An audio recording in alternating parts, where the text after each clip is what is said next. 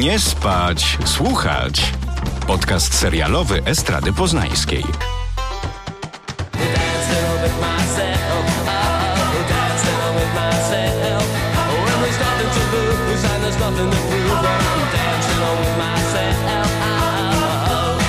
Dziś zdecydowanie tańczę sam ze sobą. Dzień dobry Państwu, z tej strony Kuba Wojtaszczyk, podcast Nie spać, słuchać. Gdyby był ze mną Pat, zapewne to on śpiewałby zamiast Billy Idola. Więc może dobrze, że go nie ma. Ale żarty żartami. Jak wiecie z poprzedniego odcinka, Pat postanowił na czas nieokreślony zrobić sobie przerwę od podcastowania. No i pozostawił mnie z tym całym Majdanem samego. Czy się cieszę? No, nie powiedziałbym, ale takie jest życie. I tak oto wkraczamy w nowy rok. O planach na 2022 ma być właśnie ten odcinek. Głównie będziemy rozmawiać o planach serialowych. O, mówię my, to pewnie z przyzwyczajenia, a przecież jestem tutaj sam. Pour mi. Może to dobry moment, aby powiedzieć w takim razie trochę o planach na nowego współprowadzącego, a dokładnie na nową współprowadzącą pary Dead Baby. Jest mi niezmiernie miło zdradzić, że od przyszłego odcinka moją współprowadzącą, może inaczej, czy było błędne zdanie po prostu, współprowadzącą ze mną podcast będzie na zastępstwo Anna Tatarska, która była moją i Pata gościnią w jednym z odcinków wakacyjnych bodajże. Ania jest, teraz uwaga, dziennikarką filmową i kulturalną, absolwentką filmoznawstwa, wiedzy o kulturze, nowojorskiej szkoły filmowej oraz polskiej szkoły reportażu. Uwielbiam jej teksty m.in. w Wołgu, Gazecie Wyborczej e, czy portalu Onet. Anka, Anka, przepraszam bardzo, Ania uwielbia gadać e, z innymi. Jej ulubioną formą dziennikarską e, jest właśnie wywiad. No i rozmawiała między innymi, uwaga, z Hillary Clinton, dzień dobry, Martinem Scorsese, dzień dobry, i Meryl Streep. Jakieś pytania? No nie sądzę. No oprócz tego, że pisze, rozmawia, współpracuje z rozmaitymi instytucjami kultury i różnymi wydarzeniami. No i to wszystko super, ale będzie bardzo fajne to, że Ania ma taką inną perspektywę, bo oprócz tego, że jest freelancerką, dziennikarką, to również jest mamą, e, no i łączy swoją pasję z, e, z, z, do filmów, do seriali, do popkultury z, z rodzicielstwem. Do tego lubi gadać, jest feministką, wegetarianką, więc generalnie wszystko mi tutaj siedzi. Ja się bardzo cieszę, bo e, jestem przekonany, że nie tylko z Anią będzie mi się super rozmawiać, ale też Ania wniesie bardzo dużo wiedzy takiej specjalistycznej do mojego roz, rozemocjonowanego gadania o głupotach. No bo o czym innym ja mówię tutaj. No dobra, to co dajemy z tymi serialami, na które czekam w tym, tymże 2022 roku. Bardzo się na nie cieszę. Przebieram nóżkami jak stary. I teraz tak, tak w gwoli wyjaśnienia. Powiem tylko o nowych serialach, a kontynuacje takie jak mm, trzeci sezon The Boys, drugi Euphorii, czwarty Stranger Things, piąty The Crown, czy drugi mojego ulubionego polskiego serialu, a więc Sexify, zostawiam w spokoju i zajmiemy się po prostu nowościami, które błyszczą jak nie wiem co, jakieś pozłotko w słońcu. No nieważne. W każdym razie, zanim dotrę do tych tytułów, które mnie najbardziej jarają w tym roku, to wydaje mi się, że takim najważniejszym wydarzeniem branżowym, można powiedzieć, będzie premiera HBO Max w Polsce, czyli streamingu, który jest przedłużeniem oferty HBO i jest takim następcą mm, naszego HBO Go. W Ameryce HBO Max hula i no, co oznacza HBO? Max, to, to, to że będziemy mieli e, bogatą bibliotekę filmów i seriali, filmów takich, e, filmów Warner Brosa, bo oni są ze sobą połączeni mm, i te najnowsze premiery, które pojawiają się w kinie, 45 dni później będą już na naszych e, streamingach. I wiecie jak w Matrixie ludzie takiej błogiej nieświadom nieświadomości są uwięzieni w takich wielkich jajach, z których wychodzą przewody i które podłączają ludzi właśnie z Matrixem. No i to dla mnie jest właśnie, tym dla mnie jest właśnie premiera HBO Max, że po prostu dajcie mi ten streaming, ja będę sobie siedzieć w moim fotelu jak w tym wielkim jaju, zabunkruję się w nim i będę oglądać te wszystkie filmy i seriale. I nie mogę się tego na maksa doczekać. Jestem oczywiście zły, że to tak długo trwa. No ale cóż mogę zrobić? Mam nadzieję, że w przyszłości uda mi się porozmawiać e, z osobą odpowiedzialną przykład za ramówkę HBO Max w Polsce. No i wiele pytań się przecież rodzi, no bo nie tylko chodzi o tę bibliotekę, o te tytuły, która podobno jest fantastyczna, mm, ale też o to, co, co HBO Max znaczy dla polskich produkcji. Czy będziemy mieli nowe seriale, czy będzie ich więcej, czy jakby nasze oryginalne, mm, jak to wszystko będzie wyglądać. No i wraz z HBO Max e, pojawi, pojawi się serial, który premierę miał w grudniu 2021 roku i jeszcze trwa, że nie dobiegł końca, a mianowicie jest to Station 11. I think this thing is really happening. You can see it out there. Uh, can I have your attention, please? We have shelter. We have food. This is the best thing that could have possibly happened. Serial Station 11, którym co prawda jest na bieżąco, ale dalej nie mogę się doczekać, co będzie, nie mogę doczekać, co będzie dalej. Oparty jest na, ekranizac na ekranizacji bestsellerowej powieści Emily St. John's Maint z 2014 roku. Sorry za złe na, przeczytanie nazwiska. I tak, fabuła jest taka. W covidowych realiach może ona, no, generalnie nie zachęcać, bo oto znajdujemy się na świecie, po pandemicznym świecie, gdzie grypa, tajemnicza grypa, zabrała 99% światowej populacji. No ale jak ja słyszę coś, cokolwiek pozapokaliptycznego, to moje silnianki zaczynają pracować. Uwielbiam wszystkie końce świata, zombie, opuszczone ulice wielkich miast, takie wszystko, wiecie, mroczne, niebezpieczne. Mm, no i nie powiem, że nie, ale bardzo jarałem się na Station Eleven. Tak sobie trochę go podglądam. No i co muszę stwierdzić, to to, że to nie jest takie zwykłe post-apo, jak sobie możemy wyobrazić. Bo duża zasługa w tym twórcy, czyli Patryka Somenville'a, który współtworzył na Pozostawionych. Taki ten vibe zagmatwanej i dopracowanej mm, historii post-apo jest tutaj bardzo obecny, że to nie tylko taka, wiecie, durna rypanka i strzelanina, tylko bardzo takie dopracowane postaci yy, z psychologią, ich jakby na, na pierwszym miejscu, to co koniec świata z nimi zrobił, nie, że są tylko takimi, wiecie, maszynami do zabijania, ale mają swoje własne problemy, e, troszczą się o innych, myślą trochę o swoich bliskich, ale też jednocześnie chcą przeżyć. Pomaga Somenville'owi w jego wizji reżyser, czyli Hiro Murai, który zrobił chociażby Atlantę. Taki mega fajny serial od FX, który u nas jest chyba niedostępny. No i naprawdę ta rozrywka jest na maksa inteligentna. No i napięcie, które towarzyszy każdemu odcinkowi jest bardzo specyficzne. Nie jest one w żaden sposób takie, nie jest, do, nie jest jednocześnie dozowane, ale też nie jest takie, mm, że ono nie mija. Nie ma na przykład tam takich niepotrzebnych wytłumaczeń, co się wydarzyło, co się stało z tym światem całym, tylko po prostu śledzimy poszczególnych bohaterów, poszczególne bohaterki w kilku perspektywach czasowych.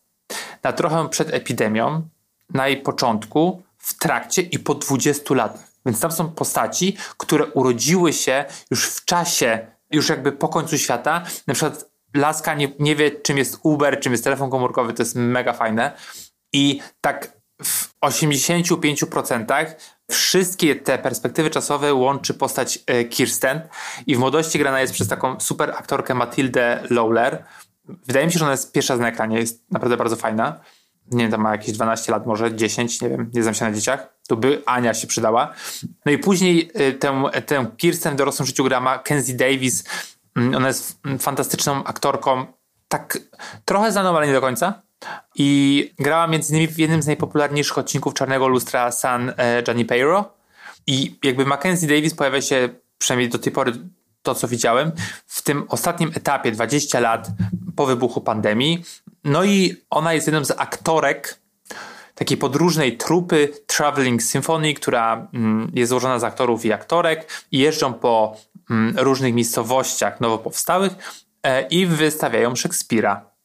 Więc no jakby The Walking Dead to to nie jest. No i co ważne, ta, ta symfonia podróżuje po takim wytyczonym okręgu, w Stanach, gdzie jest najbezpieczniej. Nie wiemy, co jest poza nim, poza tym okręgiem. No i też oczywiście mamy odcinki, gdzie, gdzie cofamy się mm, do momentu wybuchu epidemii, tam się pojawiają inni aktorzy, inne aktorki Ja najbardziej lubię te właśnie odcinki, takie stand-alony, że dowiadujemy się, co się stało właśnie w momencie epidemii z niektórymi y, postaciami. Grają oprócz Mackenzie Davis i Matildy Lawler y, Himesh Patel, Daniel Deadweiler i Gael y, Garcia Bernal i on jest chyba takim najbardziej znanym nazwiskiem. I powiem wam, że trzeci odcinek, gdzie główną postacią jest właśnie Daniel Deadweiler, jest jednym z najlepszych odcinków serialowych, jaki kiedykolwiek widziałem. Jest niesamowity, siedziałem na skrawku fotela. Tak, no jakby za oceanem krytyczki i krytycy mm, już ochrzcili Station Eleven najlepszym serialem roku, znaczy wielu, oczywiście nie wszyscy. My jeszcze musimy trochę poczekać, ale uwierzcie mi, naprawdę jest e, na co, bo to jest taka rozrywka turbo dobra. No dobra, o czym gadaliśmy z Patem, to to, że mm, na maksa potrzebujemy blockbusterów na małym ekranie. I w minionym roku taką um, rolę miało spełniać koło czasu. Pamiętacie z Rosamund Pike na Amazon Prime? No i no, nie udało się. Generalnie ten serial jest mega słaby. I tak wszyscy generalnie gadali głównie o sukcesji. No nie mamy, znaczy skończyła się gra o Tron, nie mamy czegoś takiego, wiecie, fantazy, już takiego czegoś bardzo dużego, drugiego, znaczy mamy, bo też dawał nam Amazon Prime, nie Amazon, Amazon Prime i Apple TV Plus, ale to też nie do końca zbiegło się z oczekiwaniami widzek i widzów. No ale dobra, 22 rok ma obfitować przynajmniej dwa tego typu tytuły. Pierwszy to jest Władca Pierścieni, który ma się pojawić również na Amazon Prime Video. I nie jest to, co prawda, serialowa wersja trylogii Tolkiena, bo akcja ma dziać się na dużo wcześniej niż to, co widzieliśmy w filmie. Na razie bardzo mało wiemy o fabule, jest to super chronione. Tyle tylko, że, wy- że jest wyspa, która zwana jest Sauron, yy, nie Sauron, sorry, ja tak się znam na fantastyce, Numenor. Yy, jest to Królestwo Ludzi. I właśnie gdzie Knowań dopuszcza się nie kto inny jak Sauron, a tego znam z Władcy Pierścieni. Dzień dobry.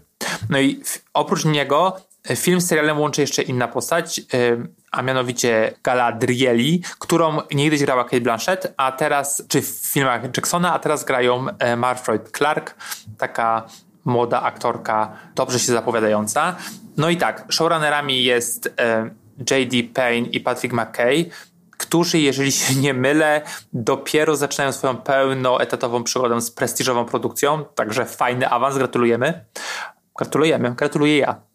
I tak, pierwsze dwa odcinki reżyseruje J.A. E, Bayon, który zrobił m.in. Jurassic World Upadłe Królestwo, czyli kino akcji ma w kieszeni. No i tak, podobno pierwszy sezon, bo robią już drugi oczywiście, kosztował 450 milionów dolarów, więc efekty specjalne na stówkę.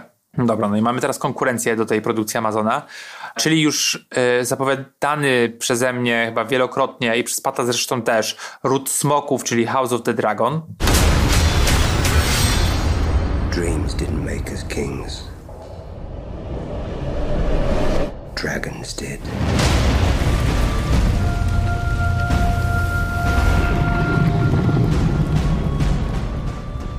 Akcja dzieje się 200 lat przed wydarzeniem z, wydarzeniami z gry o Tron. Oczywiście będziemy śledzić losy najpopularniejszego domu ze wszystkich, czyli Targaryenów, który ma smoki, a smoki są super. I wszyscy chcą je mieć na swoich półeczkach.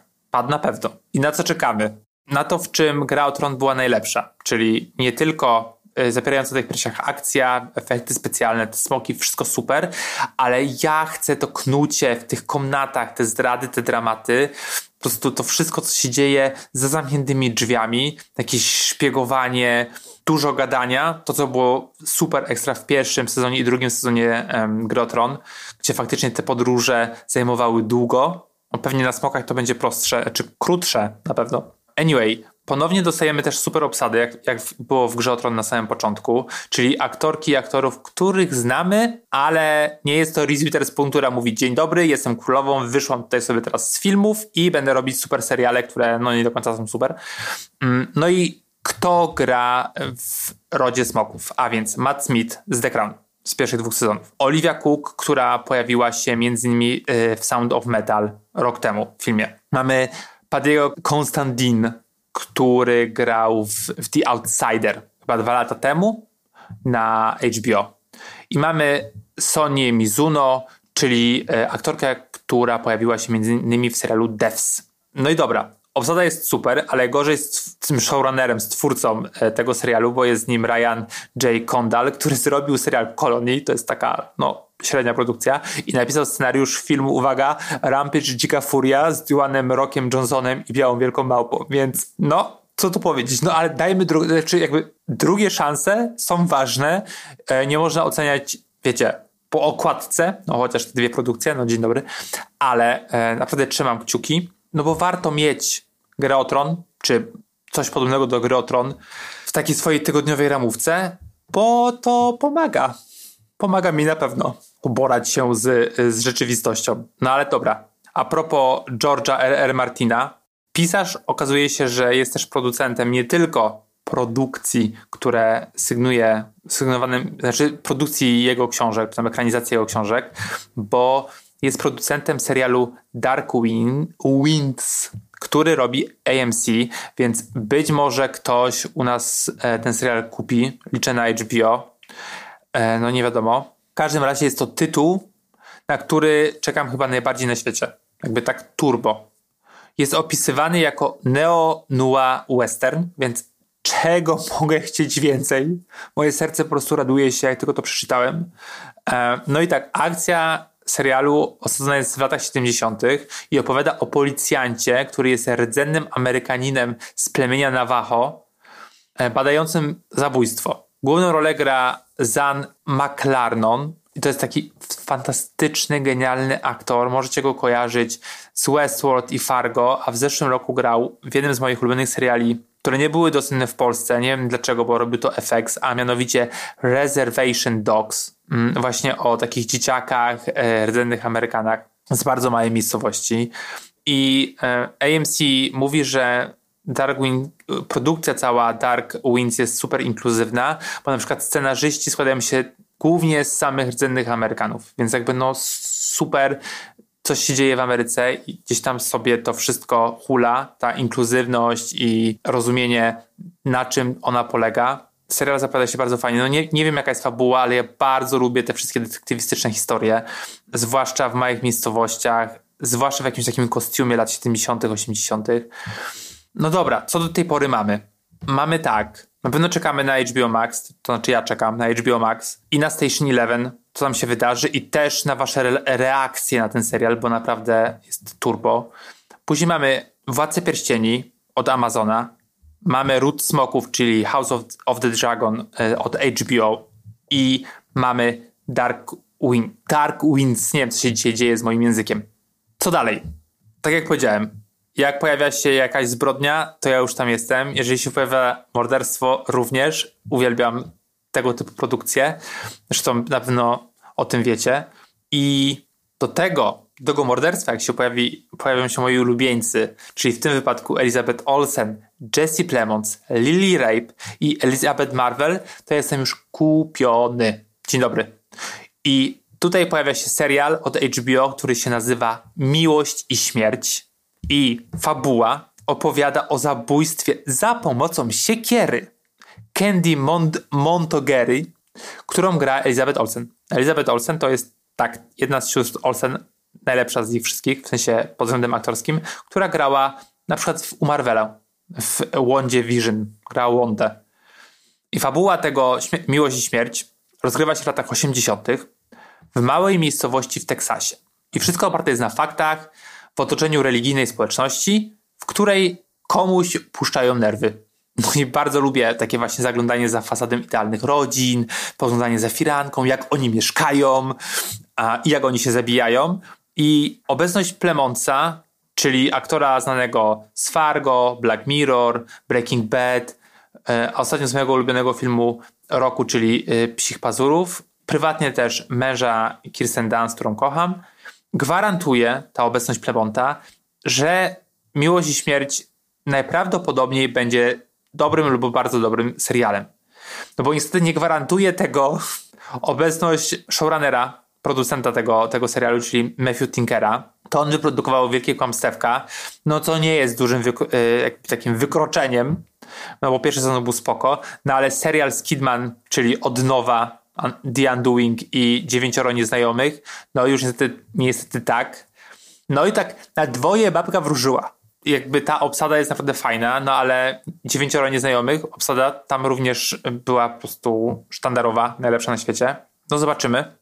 Jest to chyba miniserial, więc generalnie może jakby zrobili takie sześć odcinków albo osiem, no to nie będzie wielki dram wielkiego dramatu. No dobra, a propos miniseriali, no to w lutym na Netflixie wleci nowa produkcja Shonda Rhimes. E, kim jest Anna? Who is this person? Who the hell is Anna Delvey? Real hot girl shit. Do it, do it, do it, do it. I might have a story. Po opisie fabuły czytamy. To historia ambitnej dziennikarki badającej sprawę Anny Delvey, podającej się za spadkobierczynię ogromnej niemieckiej fortuny królowej Instagrama, która bogatym nowojorczykom skradła nie tylko serca, lecz także portfele. Czy jednak Anna to rzeczywiście największa oszustka w historii Nowego Jorku, czy też po prostu współczesne ucieleśnienie wizji amerykańskiego snu? Reporterka nawiązuje z oczekującą na proces Anną słodko-gorzką relację i ściga się z czasem, by opowiedzieć na pytanie, które stawia sobie cały Nowy Jork. Kim tak naprawdę jest Anna? Serial został zainspirowany opublikowanym w New York Magazine artykułem Jessica Preisler. No i oni już mnie złapali przy spadkobierczyni ogromnej fortuny królowej Instagrama. Bo witam serdecznie. Rozgrzebywanie popularności influencerek i influencerów em, wszelkiej maści to ja bardzo tak. Do tego ucieleśnienie wizji amerykańskiego snu, który jaśnię po prostu co noc. Czy cierpię na urojenia? Być może, ale jak tu nie cierpieć, kiedy w obsadzie masz takie super aktorki takich super aktorów. I między innymi tak jest Anna Klamski z, z VIPa i mojej dziewczyny, Lauren Cox z Orange is the New Black, tytułową Annę gra Julia Garner z Ozarka i towarzyszy im, im najlepszy ever Marion Mayet, czyli Stewie z Sukcesji. No absolutny, to może być absolutny hit, aczkolwiek zawsze ta łykcia, łykcia łyżka dziegciu musi być. Ja tak za Shondą Rhimes tak przypadam, nie przypadam. No oczywiście ona jest rewelacyjną. Ona robiła e, Bridger, Bridgertown, tak to się nazywało. Pan by powiedział. E, zrobiła między innymi dla Netflixa. Ona jest mega popularna. No, ale nie do końca jej produkcje do mnie przypasowywały się wcześniej, więc może to się teraz zmieni. E, no dobra, to zostańmy na chwilę jeszcze przy Netflixie i przy Polsce, bo oto na tym, że streamingu pojawi się polski miniserial Królowa z Andrzejem Sewerynem w roli Sylwestra, emerytowanego krawca na emigracji w Paryżu, który również posiada swoją um, drag personę Lorettę. No i bohater niegdyś obiecał sobie, że nie wróci do Polski. Kto tego sobie nie obiecywał, niech rzuci pierwszy kamieniem. Ale łamie się pod wpływem listu od wnuczki Izabeli. No i dziewczyna prosi go o pomoc, bo jej matka, a jego córka Violetta, której nigdy nie poznał, jest śmiertelnie chora i potrzebuje przeszczepu nerki. No i po powrocie Sylwester zmierzy się z przeszłością. No i na ekranie oprócz e, kraj, e, Krajewskiego, Andrzeja Seweryna pojawi się Maria Peszek w roli tej córki, no i Julia Chętnicka jako ta Izabela, e, wnuczka. No i to jest czteroodcinkowy miniserial, który wyreżyseruje Łukasz Kośmicki, scenarzysta takich filmów jak Dom Zły czy Ukryta Gra, więc jakby no Drag Queen, a mm, te seriale, no nie wiem. I za scenariusz odpowiada y, Arni Asergison i Kacper Wysocki. I co ważne, za charakteryzację i za takie know-how dragowe odpowiada Lukas Adelon. On jest takim znanym właśnie wizerzystą, charakteryzatorem i drag queen warszawskiej sceny, ale nie tylko. Zakładam, bo nie ma jeszcze premiery oficjalnej, że ona odbędzie się w czerwcu, no bo wtedy jest e, Pride Month, czyli miesiąc dumy e, społeczności LGBTQ+. No i dobra, fabuła oprócz tego dragowego, dragowej powłoczki, dragowej charakteryzacji jest dosyć ograna, ale samo pojawienie się właśnie tego dragu w polskiej produkcji nie jako mariolki z kabaretu jest czymś wyjątkowym e, i to bardzo dużo znaczy. Mm, oczywiście w idealnym świecie postać graną e, przez Seweryna zagrałaby osoba ze środowiska LGBTQ+, a nie cis, cis heterokoleś. No ale małymi kroczkami może do tego doprowadzimy. Na pewno jest to produkcja, na którą warto czekać. E, nie było takiego czegoś jeszcze w Polsce, to duży krok i ku takiej właśnie nie, tylko reprezentacji, ale może tolerancji. Może może Poland Drag Race, czy coś w tym stylu. No zobaczymy, zobaczymy. Dobra, co do tej pory mamy na liście, na co powinniście i po, e, powinniście zwrócić e, uwagę. No to wracamy. Oprócz HBO Maxa mamy Station Eleven, czyli to pozapokaliptyczne story na HBO Max, Władcy Pierścieni na Amazon Prime Video i do tego prequel do Gry czyli Root Smoka House of the Dragon. Mamy Dark Winds, czyli detektywistyczną opowieść e, z rdzennymi Amerykanami w obsadzie. Następnie mamy Miłość i Śmierć, czyli morderstwo Elizabeth Olsen e, za pomocą toporka na HBO. Na Netflixie mamy Kim jest Anna, czyli opowieść o nowojorczykach i instagramowych influencerach, influencerkach. No i mamy Królową, czyli opowieść z Andrzejem Sewerynem w roli drag queen na Netflixie. Tak myślę sobie jeszcze, że ten Netflix może zaskoczyć, no bo w, w tamtym roku mieliśmy Squid Game, o produkcji, o której nikt nie mówił, o której nikt nie wiedział i nagle się okazało, że to jest po prostu jakiś hicior niesamowity co jest bardzo fajne, bo lubię takie niespodzianki. To znaczy ja tam Squid Game to nie za bardzo, ale już na przykład inne, inne tytuły jak najbardziej. Na przykład Made była w miarę ok i to też był taki, że się nikt tego nie spodziewał, że to będzie hit. Więc to jest wszystko fajne, że takie niespodzianki mamy, które nie są ogłaszane, gdzieś się pojawiają i ludzie to łykają, chwytają i szerują, polecają, więc, więc na pewno takie tytuły też się pojawią w e, zbliżającym się roku, ponieważ cały czas przez pandemię zmieniło się nasze to, jak lubimy oglądać produkcje, że kino to już trochę mniej, bardziej telewizor, więc jakby te streamingi muszą dostarczać, z czego się bardzo cieszę, bo jest, jest z czego wybierać. Na przykład mamy cały czas um, historię z Apple TV+, o której już wielokrotnie, e, o, o streaming, o którym już wielokrotnie z patem mówiliśmy, że on z jednej strony jest wielką tajemnicą, no i jakby ogromnymi pieniędzmi, jakby to ogromna tajemnica z jednej strony i ogromne pieniądze z drugiej. No bo bardzo często te pieniądze idą na aktorów, aktorki, scenografię, efekty specjalne, ale no ta fabuła, no, no powiem wam, no nie jest najlepsza. No i w, jakby w poprzednim roku większość tych seriali po prostu była marna, pomimo, że były bardzo efektowne. No i w 2022 ponownie dostaniemy wysyp seriali, które są sygnowane nazwiskami fantastycznych twórców i twórczyń. Ja już trochę widziałem ponieważ mam dostęp do streamingów, jakoś ten Apple bardzo szybko udostępnia. No jednym z takich seriali jest um, serial Severance, który reżyseruje, uwaga, Ben Stiller. My name is Mark S. I'm Helly R. My name is Irving B. My name is Dylan G. And I have, of my own free accord, elected to undergo the procedure known as severance. Awesome.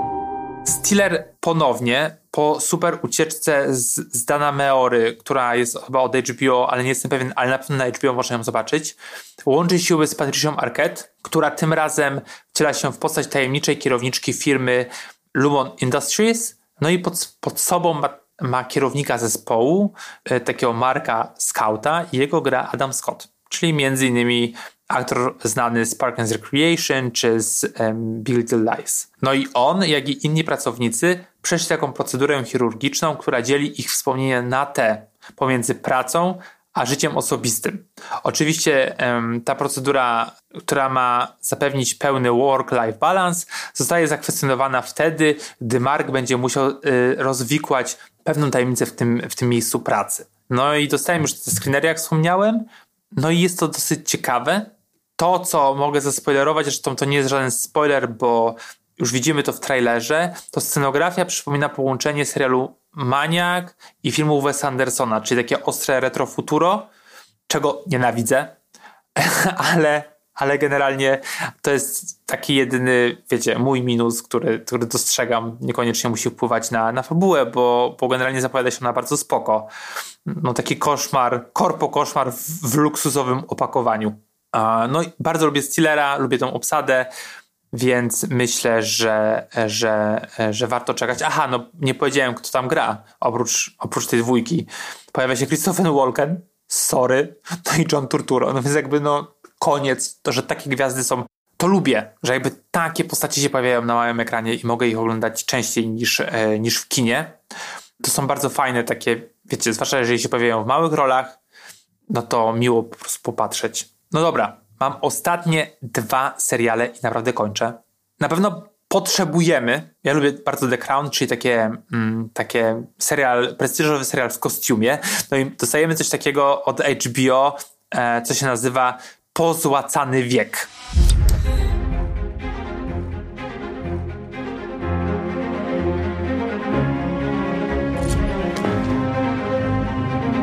I need to make one thing clear. I tak, za ten serial odpowiada Julian Fellows, czyli twórca Downton Abbey, a więc drama, drama, drama. Give me that drama. Po prostu tego się nie mogę doczekać na maksa, no bo uwaga, akcja tego serialu, tego poz- pozastanego wieku, zaczyna się w 1882 roku w Nowym Jorku. No i w Ameryce to jest czas wielkich przemian e, gospodarczych, no i co jakby powoduje coraz większy napływ do miasta e, nowych pieniędzy, czyli ludzi z fortunami, których się dorobili niedawno. No i następuje konflikt pomiędzy tymi, którzy mają te, tą kasę od niedawna i tych po prostu białych uprzywilejowanych, którzy tą kasę dzierżą od pokoleń. E, No i no mam nadzieję, że tam będzie ostry taki, wiecie, ten konflikt i podkopywanie, podkop jak to, kopanie dołków pod, pod sobą, jak to się mówi po polsku. No i nie ma pata, nie im powiedzieć. W każdym razie w obsadzie znajduje się Krystyn Barański, czyli ze Sprawy Idealnej, ulubiona aktorka pata. Cynthia Nixon, czyli Miranda Seksu w Wielkim Mieście, którego kontynuacji nie chcę pamiętać. No i moja ukochana Kerry Coon z Pozostawionych. Dobra, mam pewne wątpliwości, bo ten serial został zaanonsowany w 2018 roku już jako produkcja NBC, ale w 2019 został, została przesunięta do, do HBO. No i od tego czasu oni tam sobie robią. Pewnie COVID im trochę prze, prze, przeszkodził. To, że to jest dramat, e, dramat kostiumowy, czyli no i dzieje się na początku XIX, nie, pod koniec XIX wieku, no więc generalnie musieli tam sobie dużo rzeczy zbudować, użyć pewnie te kiecki. No więc generalnie powiedzmy, że te dwa lata na produkcję były im potrzebne. No zobaczymy. I okej, okay, ostatni serial obiecuję, bo już naprawdę jest 35 minut, to jest strasznie długo. Nie wiem, czy ten serial będzie w Polsce. Mam nadzieję, że tak. Nazywa się Pam and Tommy i uwaga, opowiada o upublicznieniu seks taśmy Pameli Anderson i Tommy Lee Jonesa w 95 roku. Czujecie, z czego robią seriale teraz? Po prostu to jest jak, nie wiem, jak Don't Look Up film McKeya na Netflixie, że po prostu z, z tweeta można zrobić, um, zrobić, niemal z tweeta można zrobić film, tak tutaj może po prostu z takiego wydarzenia, ale e, zakładam, że będzie o relacji pomiędzy Pamelą Anderson i Tomim, e, Tomim Lee, bo oni wtedy się znali chyba 96 godzin, jak to opublikowali, więc żaden związek, mm, więc pozdrawiam. E, milenialsi powinni łyknąć ten serial, no bo to jednak będzie sentyment, czyli lata 90. Czy ja miałem plakat Pameli Anderson ze, Słonecznym ze Słonecznego Patrolu wszędzie? Tak. Czy się na nią jarałem? Nie. Ale lubiłem ją jako aktorkę, więc pozdrawiam serdecznie. Dobra. Co ciekawe, Pamela grała Lily Jones. Ona grała między innymi w Downton Abbey i generalnie w trailerze mega ją przypomina. I teraz nie wiem, czy to jeszcze jest gra aktorska, czy jednak impersonifikacja. No, zobaczymy. W to mili e, wciela się Sebastian Stan, aktor, który, którego cenię. E, no, ostatnio grywa głównie w Marvelu. No i to jest jednak Winter Soldiera, więc generalnie mógłby zagrać w czymś ambitniejszym i być może to będzie to. W drugoplanowych rolach jest Nick Offerman, Taylor Schilling i Seth Rogen, czyli super. Producentem jest e, Robert Seagal. I to wszystko. Jakby w sensie oczywiście tych produkcji jest więcej. Mógłbym tak bez końca gadać, e, bo internet wysypał się z, produ- z, e, z premierami, zapowiedziami. Zobaczymy, jak to będzie wyglądać na rynku polskim. No dobrze. Słuchajcie nas, słuchajcie mnie i Ani. Pat być może wróci. Zbliża się również nas, nasz setny odcinek, więc cieszę się po prostu niezmiernie, że tak długo jesteście z nami i tak długo nas słuchacie. Jeżeli macie jakieś pytania, piszcie do mnie na Instagramie mm, lub do Estrady Poznańskiej i na te pytania odpowiemy w setnym odcinku. Mm, Za tydzień pojawi się Ania, więc będziemy sobie dyskutować o jakichś fajnych nowych produkcjach. No i też mam nadzieję, że złapiemy za nią flow i że wy również złapiecie z, z Anną flow i będziecie chcieli jej słuchać, tak jak do tej pory słuchaliście mnie i Pata. Także dziękuję bardzo za dziś i do usłyszenia. Nie spać, słuchać. Producentem podcastu jest Estrada Poznańska. Wszystkie odcinki znajdziesz na estrada.poznan.pl.